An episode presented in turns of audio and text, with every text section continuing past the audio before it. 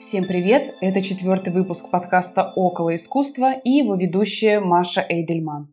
Сегодняшний выпуск будет остросюжетным. Экспонаты стареют, дряхлеют, болеют и даже испытывают на себе физическое насилие. И, увы, все это не фигуры речи. Я расскажу вам про болезни экспонатов. Нам сейчас эта тема очень близка. Да и карантины для экспонатов не редкость и порой длятся по несколько лет. Надеюсь, у нас все это быстрее пройдет. Познакомлю вас с музейными супергероями, детективами и врачами в одном лице, которые спасают искусство, а также расскажу про самые многострадальные картины. Вы готовы услышать про недуги, с которыми сталкиваются музейные сокровища? Тогда начинаем.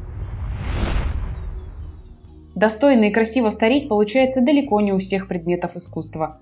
И то, что трещины на картинах благородно называют кракелюрами, ситуацию совершенно не спасает. Ежегодно реставраторы во всех музеях мира пытаются остановить старение картин. Но, увы, краска просто покидает холст, откалывается маленькими, а иногда и не очень кусочками, предлагая реставрирующим все больше и больше пространства для обновления. Насколько я понимаю, самая распространенная операция – это чистка лакового покрытия картины. Картины, написанные маслом, покрывали лаком, он не только облагораживал и придавал блеска, но и защищал красочный слой от влаги, пыли и даже мелких механических повреждений.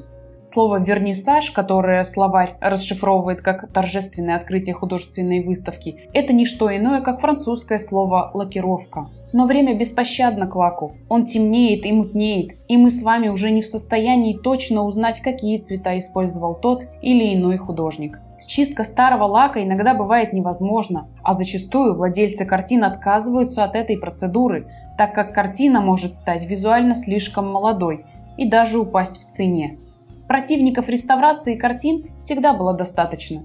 Еще в XIX веке живописец Эжен де Лакруа писал, что картины не походят на дома, а их реставрация – на ремонт. Он считал, что восстановление наносит шедеврам куда больший ущерб, чем время. В результате зритель или будущий владелец получает не авторскую живопись, а совершенно новое произведение, написанное уже не рукой мастера, а кистью и скальпелем реставратора. Отчасти это так – но лишь благодаря реставраторам мы сейчас можем смотреть росписи Сикстинской капеллы или Джаконду. Последнюю, кстати, из последних сил защищает от новых омолаживающих процедур. И это тоже можно понять, ведь не всегда реставрация идет по плану. Самый яркий тому пример – это история про пушистого Иисуса. На стене в церкви маленького нетуристического испанского города стала разрушаться фреска с изображением Иисуса. Никакой особой ценности эта фреска не имела – ее написал местный художник Элиас Гарсия Мартинес в начале 20 века. Но одной из прихожанок факт разрушения фрески не давал покоя, и она предложила помочь с реставрацией. То, что получилось по завершению ее работы, превзошло самые смелые ожидания паствы.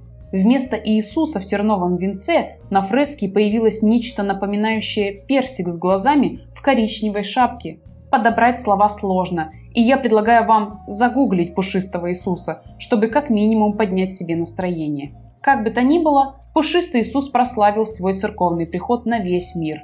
В маленький город ежегодно начали приезжать десятки тысяч туристов лишь для того, чтобы своими глазами увидеть необычную фреску. Как говорится, нет худа без добра.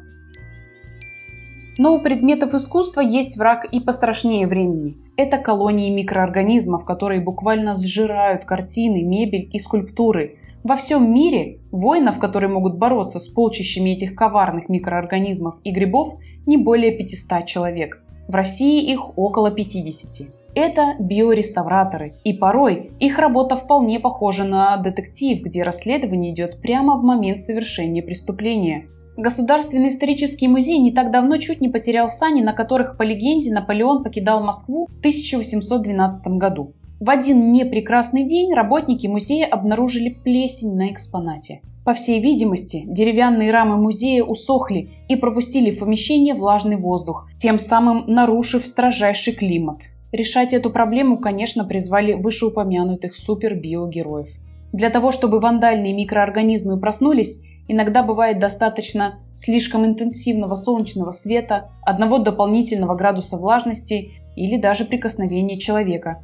Так что не обижайтесь на музейных смотрителей, которые в прямом смысле просят не дышать на картину слишком близко.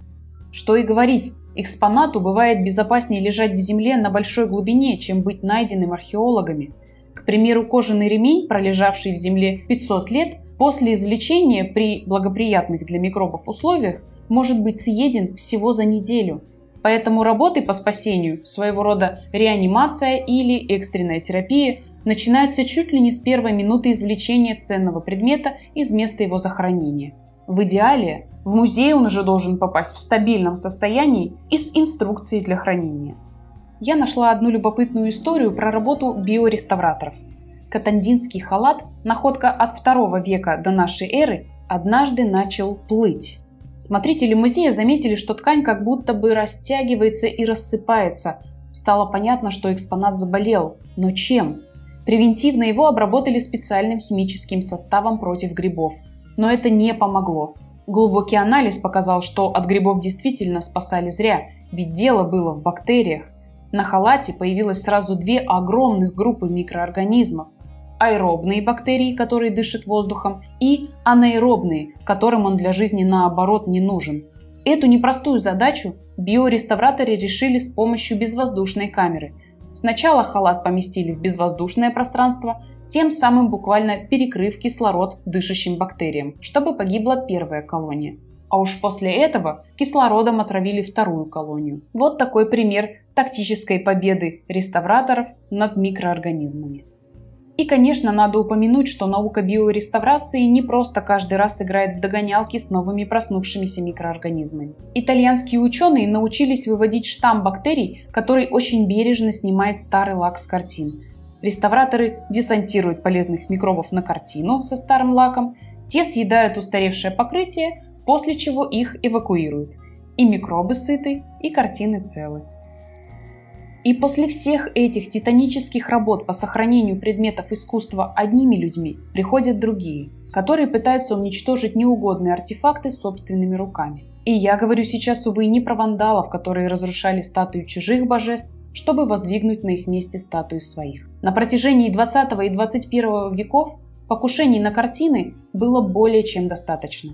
Мона Лиза Леонардо да Винчи трижды подвергалась нападению, как и ночной дозор Рембранта, который два раза резали ножом и один раз обливали серной кислотой. Также серной кислотой досталась и Даная Рембранта, которая экспонировалась в этот момент в Эрмитаже. Ее восстанавливали аж 12 лет, почти треть полотна была уничтожена.